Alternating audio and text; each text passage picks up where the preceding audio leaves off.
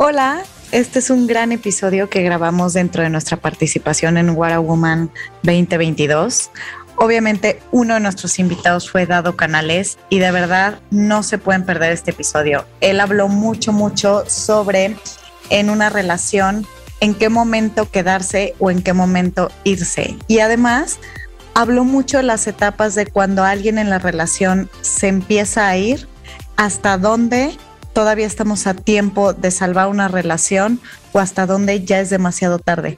No se lo pierdan y escúchenlo poner el mito sobre la mesa y descubrir las distintas caras de la moneda hasta llegar al hecho. Es un espacio donde dejamos en la puerta los juicios y hablamos abiertamente de temas tabú con los que crecimos social y culturalmente, como el sexo, la vida en pareja, finanzas, maternidad, carrera laboral, salud y bienestar. Nos acompañarán diferentes invitados, tanto especialistas como gente que a partir de su experiencia nos revelan una parte de su verdad. Somos Natalia Ferriz y Paola Reiner. Este espacio es para ti, para nosotras, para todas las que quieran caminar juntas del mito al hecho. Hola, hola, qué gusto, como dice Pau, verles las caras. Este, eh, estamos súper, súper contentas porque además cuando empezamos Pau y yo a planear eh, qué íbamos a presentar como del mito al hecho aquí en Woman, el primero que se nos vino a la mente fue nuestro invitado del día de hoy. Tenemos la fortuna de que una vez al mes está en nuestro podcast en una sección especial de 30 minutos con Dado. Este, y bueno, al final hablamos con él. Quiero que sepan que además eh, canceló una ponencia que tenía fuera de México para estar hoy aquí con nosotros. Y bueno, él, además de que para nosotros y para mucha gente es de los psicoterapeutas más fregones de México, eh, bueno, ahorita está dos reimpresiones de los seis libros que ha escrito. Uno de ellos es Despídete sanamente de un amor, que de hecho varias de las cosas que vamos a ver en la plática del día de hoy tiene que ver con eso. Y el segundo, que es el cristal roto, eh, que de hecho él acaba de terminar su doctorado y es para dar esta visibilidad sobre un tema súper importante aquí en nuestro país, que es la, el abuso sexual infantil. Entonces, bueno, además de que aquí afuera pueden encontrar sus libros, se los pueden firmar y demás, pues démosle la bienvenida a Dado Canales. Muchas gracias. Muchas, mi mi Pau. Bienvenido. Ay, muchas gracias. Gracias, muchísimas gracias por la invitación, muchísimas gracias por estar aquí con nosotros, muchas gracias por entrar a la conferencia. Y bueno, cuando me dijeron, a ver, ¿de qué quieres hablar? Hay un tema que muchas veces la gente llega a mi... Bueno, yo soy psicólogo clínico, soy terapeuta, es un médico, y la verdad es que no escribo porque sea ni García Márquez ni porque me sienta Freud, sino porque la realidad es que los seres humanos en general nos enfrentamos a los mismos problemas. Y muchas veces a mi consultorio llega alguien con el corazón roto y me pregunta, ¿qué hago? ¿Sigo adelante? ¿Lucho? ¿O es momento de despedirme? Y entonces vamos a platicar acerca de esto porque vamos a entender por qué los seres humanos, que somos únicos e irrepetibles. No entiendo por qué, porque somos iguales. Todos nos comportamos igual en el amor. No importa si es un él, un ella, un él y un él, un ella, un ella, o con mis nuevos pacientes, ellas, así nos comportamos en el amor. ¿En qué momento luchar y en qué momento decir adiós? Lo vamos a descubrir y lo vamos a platicar entre todos en estos 50 minutos. Fíjense, no se crean que lo escribí este, nada más porque sí, lo escribí cuando yo tenía el corazón roto, cuando me divorcié. Y les voy a platicar rapidísimo algo. Yo, muy acá, muy fregón, me casé el mismo día que Talía. ¿Y por qué me acuerdo? Pues porque todo salía Talía en no, y yo decía, todo soberbio. Dije, no, pues esta va a durar 15 minutos y yo voy a durar toda la vida. El 2 de diciembre del 2000. Pues la Talia sigue casada y yo no. Entonces yo decía, ¿qué, ¿qué salió mal? A ver, ¿qué salió mal? Soy psicólogo, o sea, con proceso terapéutico, me casé con una psicóloga con proceso terapéutico, traté todo, traté de hacerlo todo bien.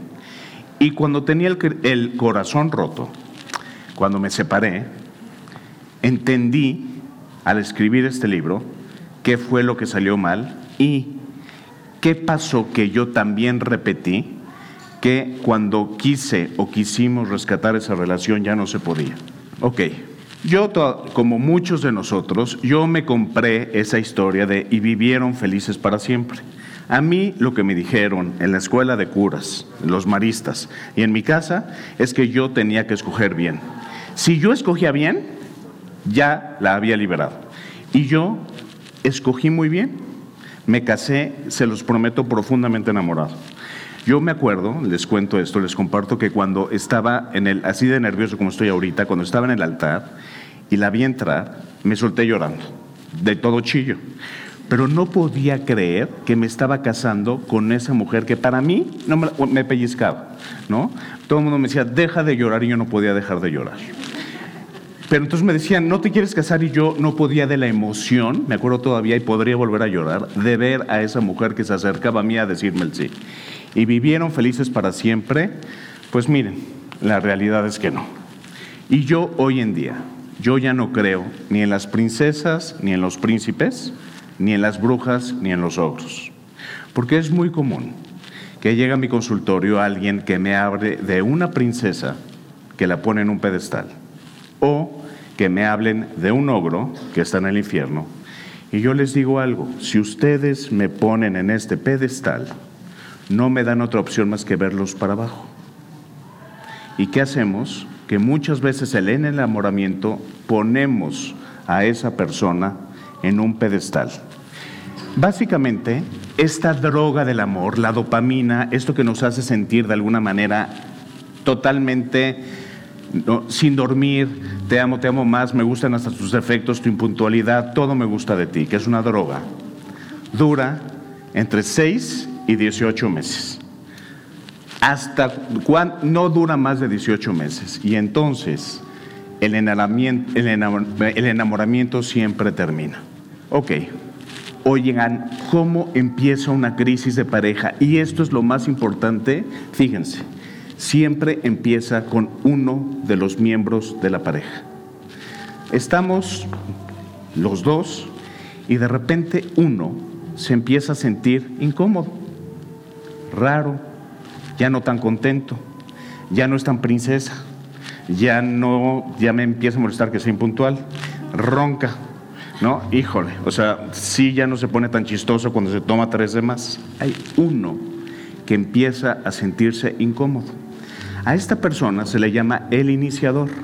El otro está en Babalandia, pero el iniciador empieza a decir, híjole, pues ni estaba tan guapa, ni era tan princesa, ni me cae tan bien. Entonces, una relación de pareja no termina de la noche a la mañana. Una relación de, una crisis en pareja comienza unilateralmente. Y esto es muy importante para entender cómo se da una ruptura.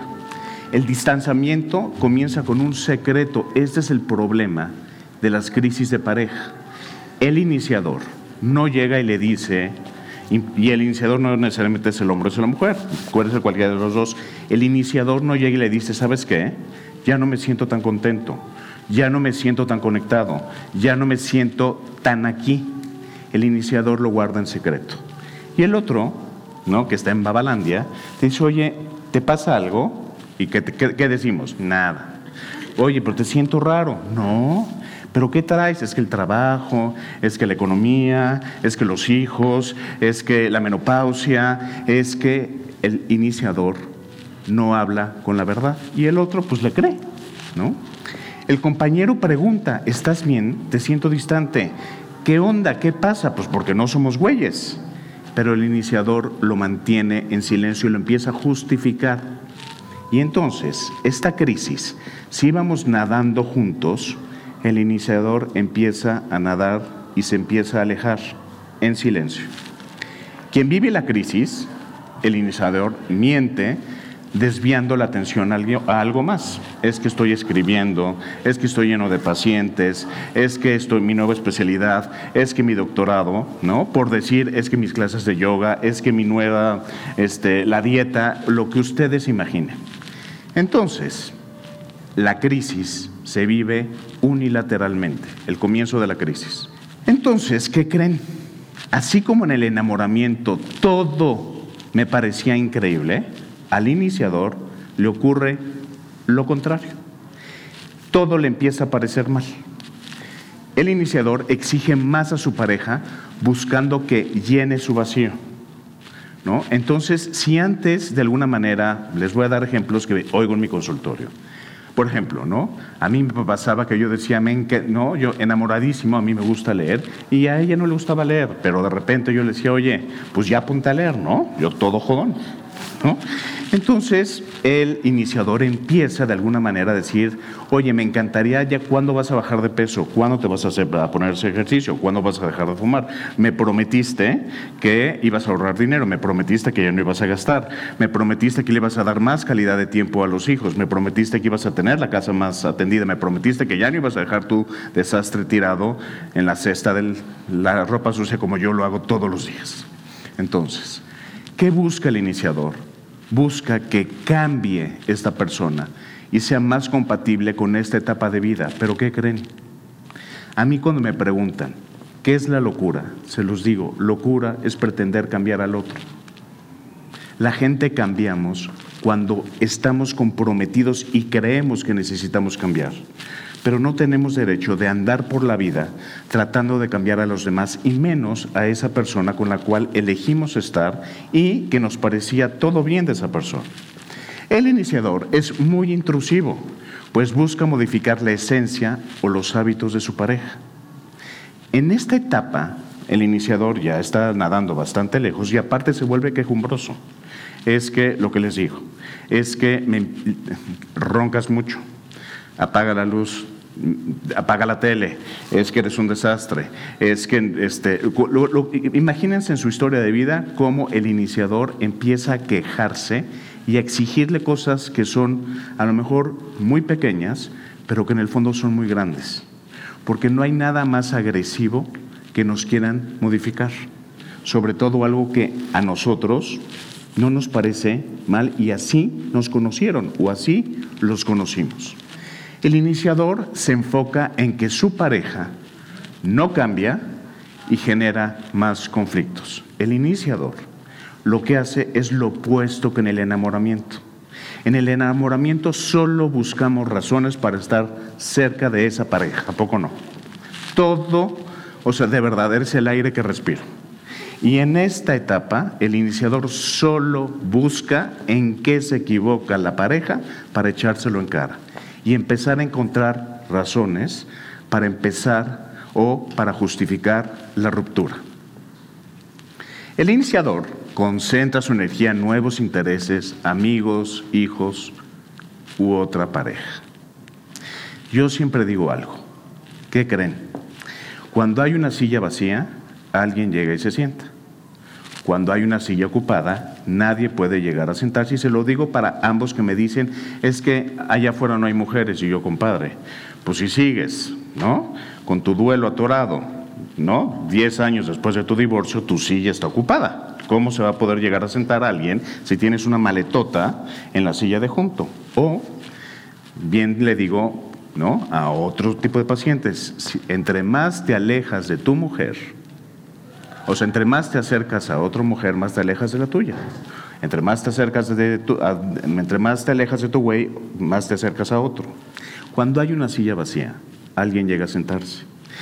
El iniciador empieza una nueva vida donde el otro está excluido. No significa necesariamente una tercera persona, pero empieza a el grupo de corredores, el grupo de lectura, la maestría, eh, eh, eh, empieza a hacer hiking, empieza a hacer una actividad en la cual la pareja está excluida. Y, de alguna manera, no es que lo justifique, es que dice, quiero hacer algo por mí. Y empieza, de alguna manera, a retomar una vida individual, de alguna manera, en la cual la pareja no entra. Esta fase se llama de transición hacia la ruptura. En esta fase se llama fase transicional y muchas, muchas veces, ahorita vamos a ver, hay muchas personas transicionales en una pareja. El iniciador no lo hace conscientemente, pero empieza de alguna manera a hacer, encontrar su nicho hacia la soltería, hacia, hacia de alguna manera hacia encontrarme en un lugar donde me siento cómodo, lejos de esa pareja. El iniciador hace lo opuesto que cuando se enamora, lo que platicamos. Extrae los defectos del compañero y los exagera viviéndolos como una afrenta. Hace exactamente lo opuesto, como lo yo les decía. ¿Y qué creen? Reordena los recuerdos de la pareja de manera negativa. Antes solo veía lo positivo y ahora solo ve lo negativo. Antes solo recordaba los grandes momentos y ahora solo recuerda los grandes pleitos o las grandes distancias. Comete el error del principio. Todo me encanta de ti, eres mi vida, ahora es, todo está terrible, no te soporto, ya nada es valioso. El iniciador sueña con una vida en libertad. Y el problema, imagínense que el iniciador está en todo esto y el otro pobre o la otra pobre está en Babilonia. ¿No? Diciendo, no, pues está encontrando, es que cumplió 40, es que está muy estresado, es que estamos buscando un hijo, es que queremos comprar una casa, es que pobre güey, es que pobre mujer, es que los hijos, y el otro está en Babilonia y ni cuenta se da. Y el iniciador está en todo esto. Oigan, ¿el iniciador es malo? No, así somos los seres humanos, pero el iniciador comete el terrible error de no hablar su crisis con esa persona con la cual podría resolverla. Y el iniciador se convierte en un verdadero chismoso porque empieza a hablar de la crisis de pareja con su mundo transicional, con los corredores, con los de yoga, con los de lectura o con esa nueva persona en la silla vacía. Las muestras de inconformidad del iniciador son más evidentes. El iniciador que ya está casi llegando a la playa y el otro pobre sigue con los flotis en el mar. El iniciador llega a la casa y con una carota porque solo está pensando en lo que no le gusta de la pareja. Muestra desinterés, falta de libido. O sea, ¿no? Ahora sí que como el chiste, ¿no? Ya saben que ni, ni hablar, ¿no? ¿no? Es que me duele la cabeza, es que estoy cansado, es que la menopausia, ¿no? Ya de, ya de eso ya ni platicamos el iniciador comienza a hablar del problema con los más cercanos de su crisis, pero con los más cercanos fuera del el núcleo de la pareja. Con este grupo transicional que generalmente o normalmente están en las mismas y que lo apoyan. No digo, eh, así nos comportamos los seres humanos. No hay buenos, no hay, acuérdense, no hay príncipes ni princesas, brujas y ogros. Todos somos príncipes y ogros o princesas y brujas. El tema es que el iniciador empieza a hablar de la crisis y a validar su crisis fuera de la pareja con un grupo que obviamente al escuchar su historia dice, yo te entiendo, a mí me pasó lo mismo. Y hasta que no me divorcié, no me sentí libre. El iniciador dice, mm", o ¿no? la iniciadora va a su grupo de lectura y dice, sí, los hombres son controladores, te tienen así con el dinero, ¿no? beben, roncan, fuman, y hasta que no me divorcié, no fui verdaderamente libre. La iniciadora dice, pues mira, si a ella le fue bien, porque a mí no? El compañero, evidentemente, pues ya te cansaste de preguntar qué traes y que te diga nada. Y dices, aquí hay gato encerrado, a mí no me ves la cara. Entonces, el compañero empieza a sentir ansiedad, angustia, dice, empieza a sentirse total, empieza a ver la realidad, a percibir la realidad. Y dice, este güey, esta mujer se me está yendo con una angustia y un miedo al abandono terribles. ¿Y qué?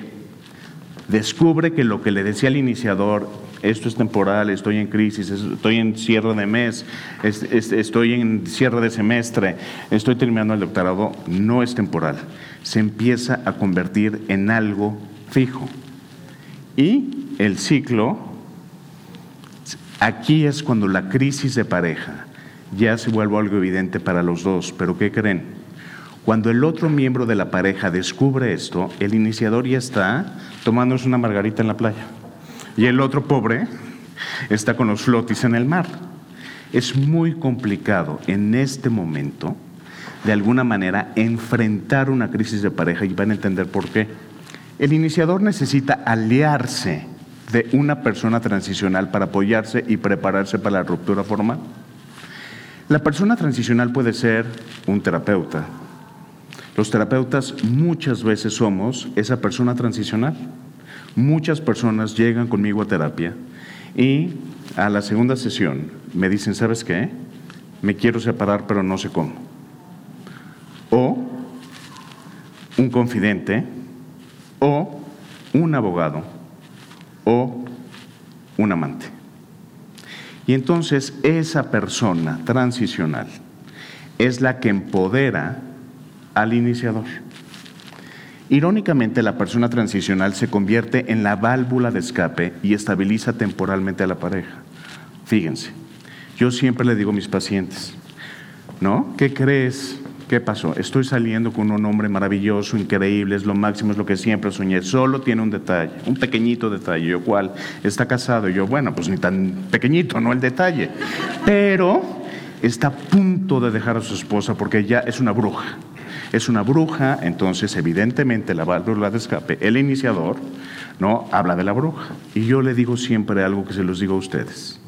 Cuando salimos con alguien que no tiene resuelta su, crisis anterior, no nos están invitando a cenar, nos están invitando a lavar los platos. Y esta persona acaba lavando los platos. Sin embargo, el iniciador busca, fíjense, lo incongruente, así somos los seres humanos.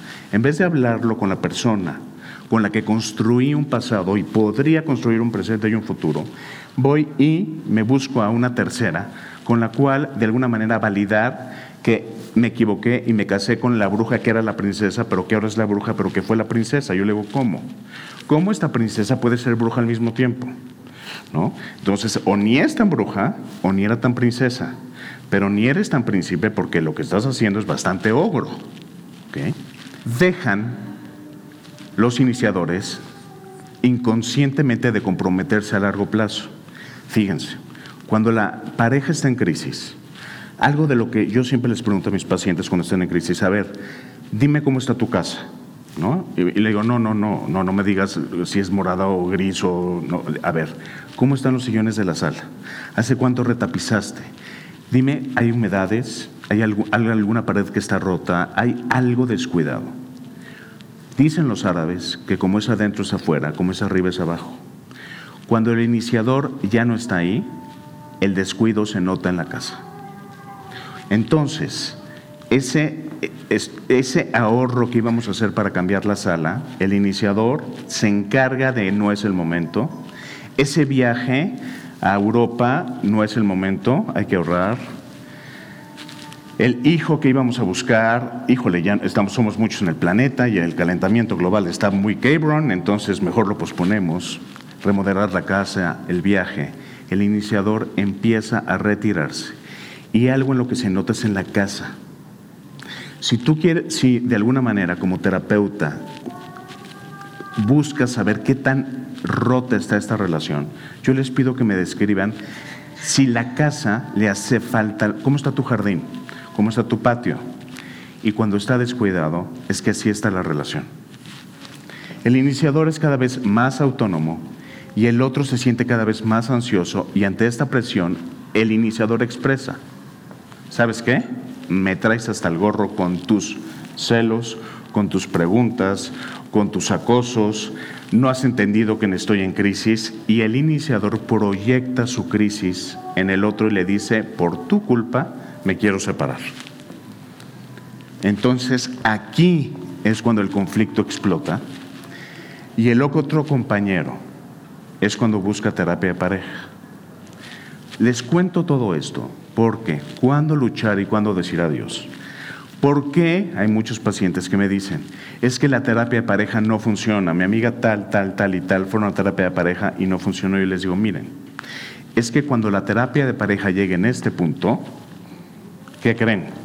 Ya el cuate ya no solo está con la margarita, ya está con la chava en bikini tomando la tercera margarita. ¿Cómo vamos a rescatar una pareja en este punto? No es que las yo no soy terapeuta de pareja, pero la terapia de pareja generalmente en este punto ya no sirve porque la relación ya está rota. El iniciador ya lo ya la llevó, ya está viviendo el duelo de la relación. El iniciador vive el duelo dentro de la pareja y el otro desesperado sigue, está empezando a entender y empieza a sentir lo que el iniciador sintió a lo mejor un año antes. Hay algo que se llama el terrorismo íntimo. Es, toda una teoría, es un libro muy bueno, que ambos buscan controlar al otro y convencerlo de su error. En una crisis de pareja, el iniciador trata de convencer al otro que, el otro no cambió, porque no bajó de peso, no dejó de fumar, no hizo ejercicio, no leyó, nos estamos separando. Y el otro dice, no, yo sigo siendo la misma persona, pero tú fuiste el que me pintaste el cuerno, el que dejó de estar aquí en la pareja, el que dejó de buscarme sexualmente, tú fuiste el que abandonaste esta relación. Y todavía aquí los seres humanos seguimos, en vez de tomar la responsabilidad, buscamos convencer al otro de que por su culpa nos estamos separando. Aquí hay una gran necesidad de retener y miedo al abandono, porque aún el iniciador, aunque ya tenga un pie afuera, una cosa es decirle al mundo, a tu grupo transicional, que estás casado con una bruja o con un ogro, y la otra ya es llevarlo a cabo, porque los que hemos vivido una ruptura muy significativa, hay un duelo muy importante, no solo de nuestra pareja, sino de la familia política, de los amigos en común, de, de, ese mundo que construiste con esa pareja y que era de ambos, una identidad. Porque la realidad es que cuando hay una separación hay pérdidas en todos los sentidos. Hay una gran ambivalencia emocional. O sea, yo, el iniciador le dice al otro, yo quiero que tú seas feliz, ¿no? En la medida que tú te adaptes a lo que yo quiero ahora. Y el otro le dices que yo me quiero quedar contigo, pero en la medida que tú regreses a ser como eras. Entonces, ¿qué creen? Esta distancia se hace todavía más evidente y mayor. Y aquí hay una guerra de poder. Esas, esas discusiones, esas peleas, esas de alguna manera echadas, o sea, cuando echas en cara, porque en esta fase es tristísimo, porque lo que nos confió nuestro compañero, nuestra compañera, esos secretos, esa intimidad que nos confió, ahora la usamos para hacerle ver que por su culpa nos estamos separando. Es que eres igual que tu papá, es que eres igual que tu mamá, es que eres igual de controladora que tu papá, o eres igual de controlador que tu papá, es que no sabes disfrutar, es que eso viene de tu casa. Y esto solo lastima y hiere más la herida del corazón. Aquí es una parte muy dolorosa, que hay una confrontación, hay agresión que se escala, muchas veces a nivel físico, a nivel verbal, y algunos dos dice, se acabó. Lo que es muy duro en esta etapa es que lejos de tomar responsabilidad y de negociar, escalamos la violencia física y verbal. Física no es necesariamente llegar a los golpes, pero el que yo aviente un vaso, el que yo le dé un golpe a la pared, el que tú, ¿no? De alguna manera me des una cachetada, o sea, una mujer a un hombre, el que tú de alguna manera avientes y rompas algo, esa es, agresión verbal. Pero lo que, si, las, si los golpes lastiman, las palabras destruyen. Y aquí ya no hay vuelta atrás. Aquí se puede rescatar una relación de pareja mientras no haya honestidad y no haya responsabilidad, no hay nada que hacer. Entonces, ya cuando la pareja dice se acabó, hay una tensa calma.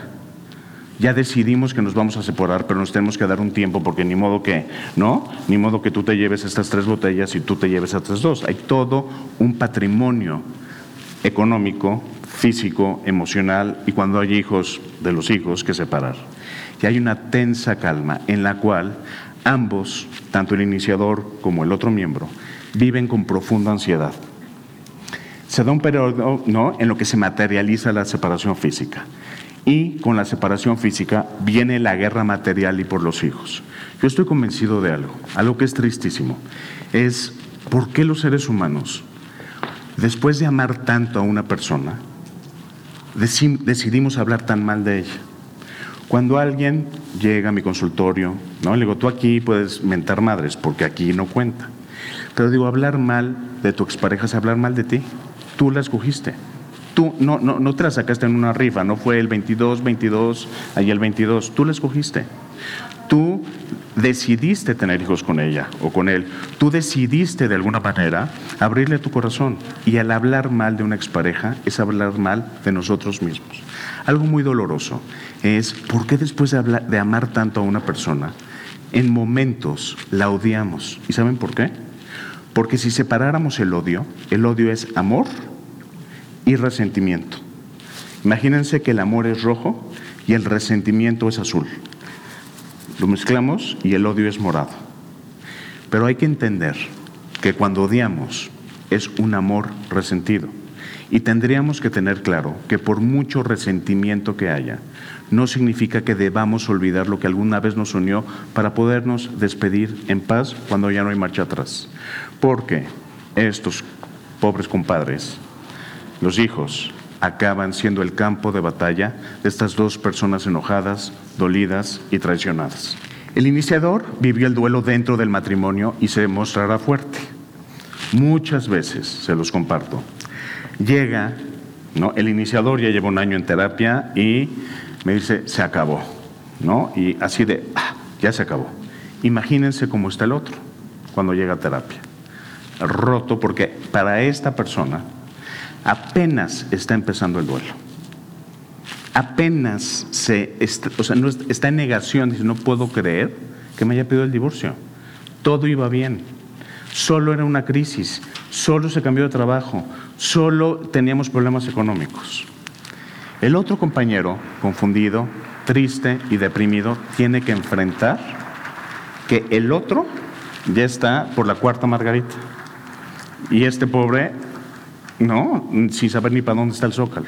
Y aquí la realidad es que se hacen dos ejércitos. No puedes quedar bien con Dios y con el diablo, con la bruja del este y con la del oeste. Lo duro y lo triste de una ruptura es que siempre acaban habiendo dos bandos. Vamos a seguir siendo amigos de los dos. No es cierto. Tarde o temprano te vas a tener que afiliar o al ejército A o al ejército B.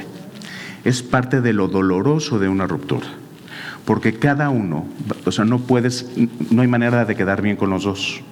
Al principio, la familia, los amigos quieren seguir, ¿no? O quieren apoyar y quedarse con ambos, pero conforme pasa el tiempo, hay dos ejércitos y esto es uno de los grandes duelos emocionales en una ruptura de pareja.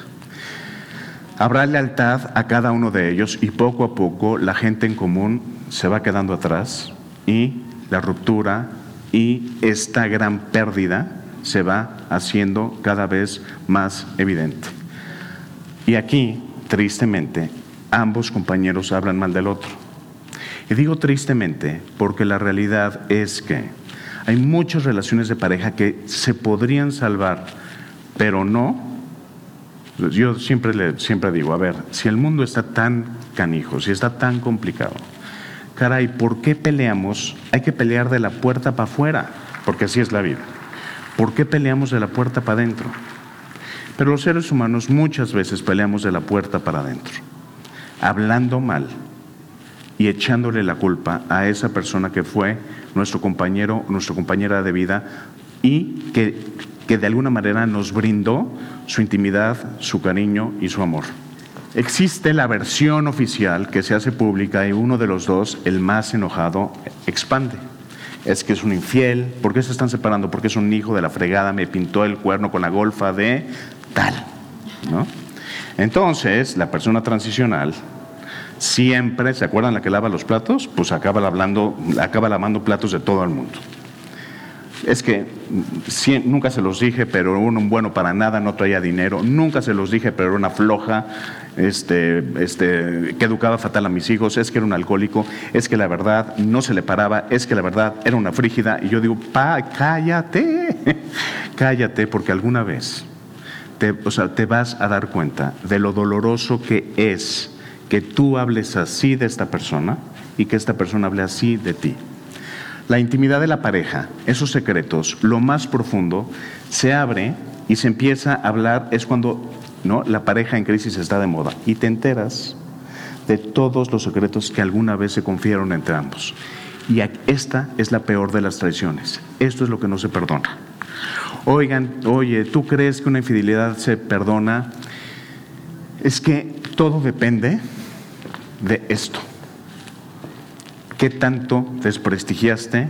¿Qué tanto traicionaste y qué tanto ventilaste los secretos de la que era tu pareja? Y este libro, cuando yo escribí el libro, ya se los contaré, prometí ser muy puntual, es que estás al límite. Yo me acuerdo que cuando me separé, en un momento estaba contento y a los 15 minutos estaba deprimido y no salí, no, se los prometo, yo era un inútil, no sabía si esto se metiera a la licuadora o a una lavadora, era un inútil. ¿no? Y, o sea, pero en momentos me sentía súper feliz y en momentos súper deprimido y en momentos no sabía de verdad. Em, empecé a correr, me preparé para un maratón, pero salía de lunes a domingo, pero no, pero cuando me enteré que la otra tenía novio casi me muero y entonces no, me presentaba, no, no, todo mal, mal y de malas, ¿no? O sea, el, el tanatólogo, psicólogo rogándole en, este, en el consultorio de la otra terrible, porque cuando nos separamos vivimos al límite los secretos expuestos de ambas familias. Ambas familias no solo, no solo se exponen los secretos de los dos miembros de la, de, la pareja, se empiezan a exponer los secretos de las dos familias. Y entonces empieza a haber guerra entre familias y entre grupos de amigos. Y las dos personas viven al límite. Hay tres situaciones que son profundamente estresantes. Yo que me dedico a trauma. Una, la muerte de un ser querido, sobre todo de manera violenta. Dos, un desastre natural o no, un desastre natural o un, evento traumático como una violación, un temblor y tres, una separación de pareja significativa. Por esto, hay muchísimo dolor. ¿Qué se pierde? Pues se pierde una identidad compartida, hay un crisis y un duelo del matrimonio o casados es casa de dos. No significa, hay dos tipos de divorcios, el divorcio legal, que es el menos importante, y el divorcio emocional. Oigan, eso, ¿no? ¿Cuánto dura el, duelo? Híjole, ¿no? Para algunos 15 minutos, cuando el iniciador pues ya la vivió dentro del matrimonio. Puede ser que el otro le dure dos años o más. ¿No? Te dicen que, como tanatólogo, te preguntan cuándo es normal. Les digo, miren, es que cada, cada corazón es diferente. A mí me llevó la vida entera, pero creo que en mi proceso terapéutico apenas voy en quinto de primaria. ¿no? Hay gente más sana que en dos años la libra. ¿Qué, sucede con los hombres y con las mujeres? Y no importa si es una relación heterosexual o homosexual. El hombre los tendemos a vivir una segunda adolescencia. Entonces es cuando ves al cuarentón o al cincuentón saliendo y dices, qué bruto, qué ridículo. Así somos los hombres. La mujer se aísla, lo vive profundamente, lo llora y después de 12 meses por ahí sale guapísima y no sale a demostrar que está bien.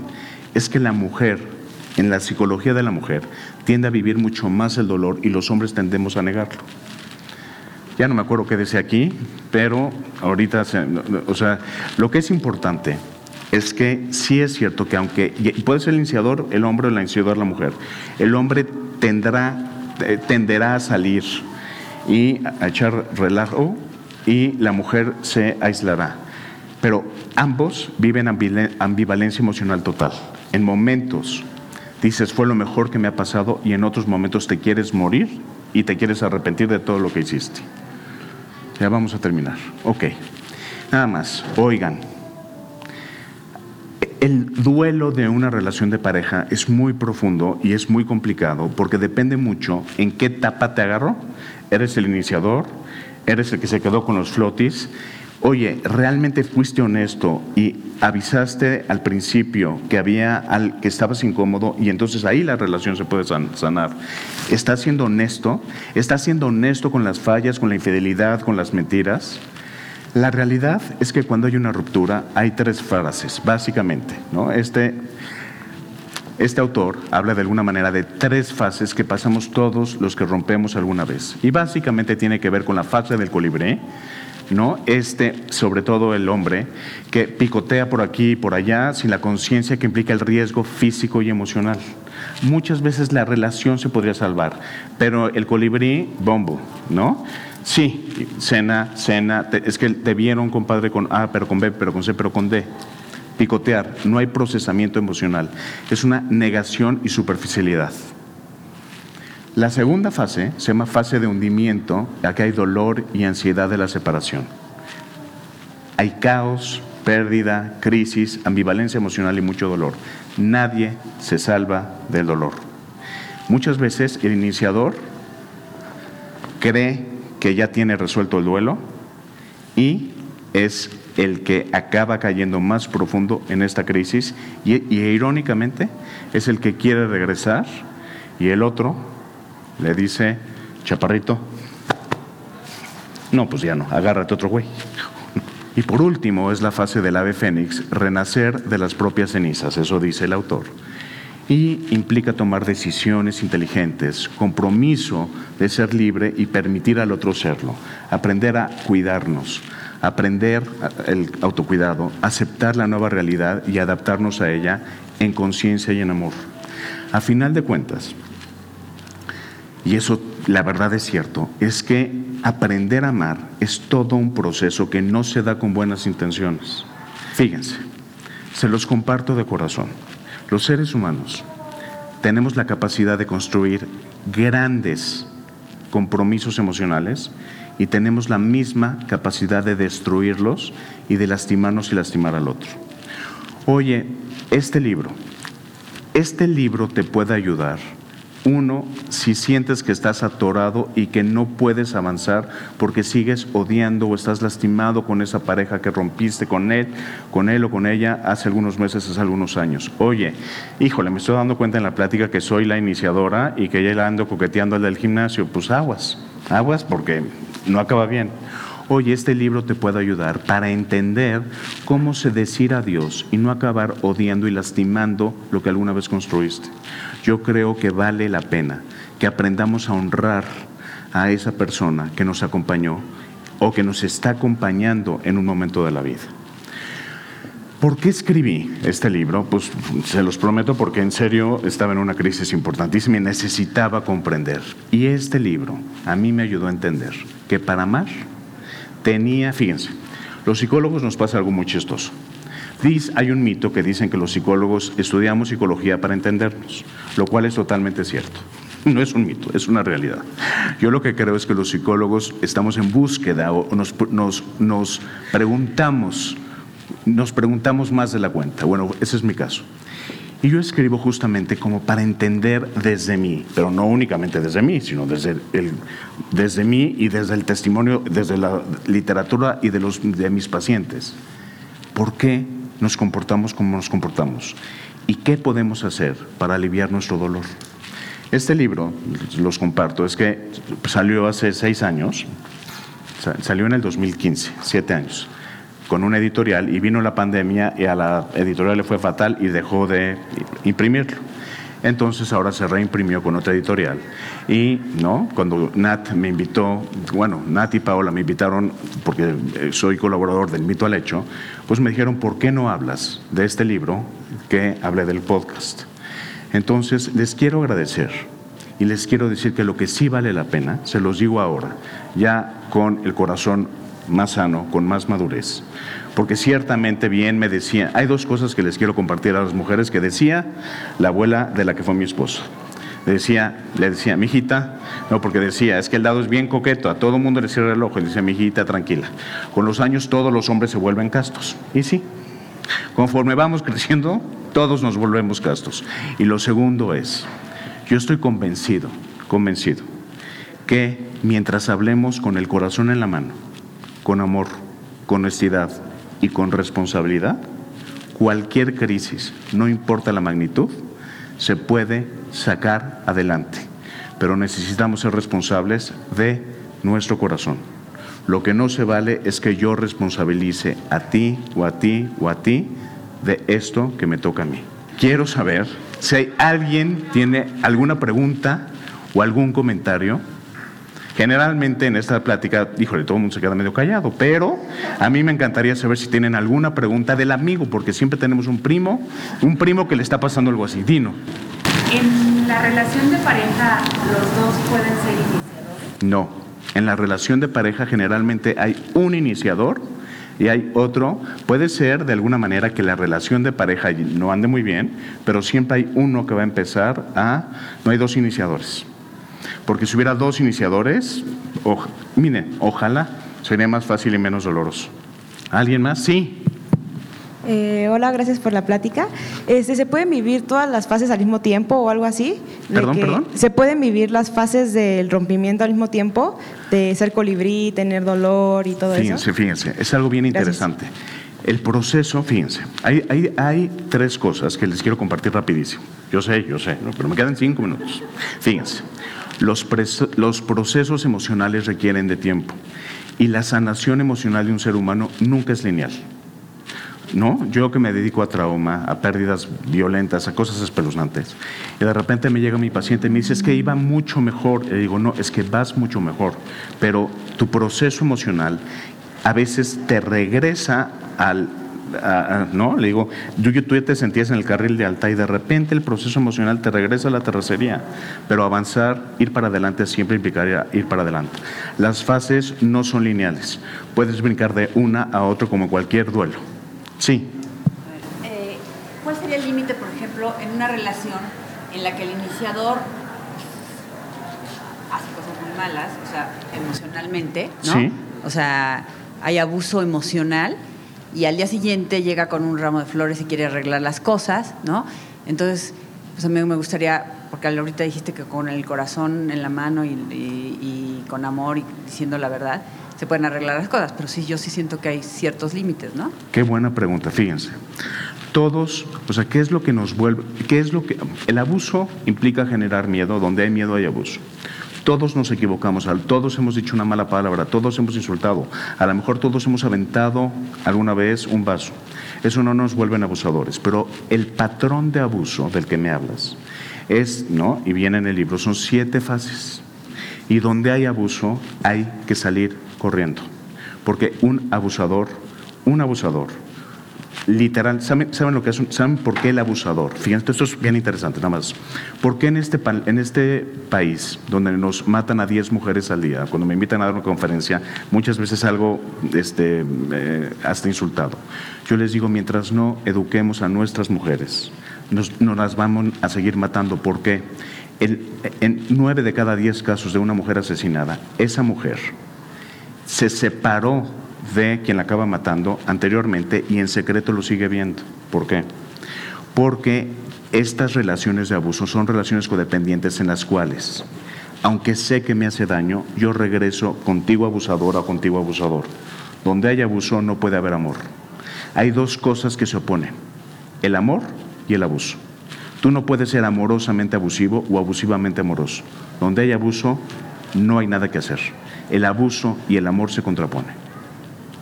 Y cuando llega el abusador a dulces, chocolates, relojes, collares, simplemente es prometer aquello que no va a cumplir, porque tarde o temprano la ira y el enojo volverá a salir. No hay nada que hacer en una relación donde hay abuso más que decir adiós. Gracias. Bueno, pues... No, no, nada más la última y nos vamos. Ahora sí que la última y nos La última y nos vamos. Bueno, pues yo quiero validar este, en mi experiencia propia, en la experiencia de mi vida, mucho de lo que tú has platicado. Este, en algún momento eh, sentí que era yo la que me empezaba a ir. Em, me salvó, me salvó poder reconocer, o sea, hacer el trabajo interno, personal y ver que sí quería y que no quería y poder platicarlo con el otro. Em, y creo que se trata de, de, estar muy consciente y responsabilizarte. O sea, es muy, es muy cierto que quieres buscar los errores en el otro.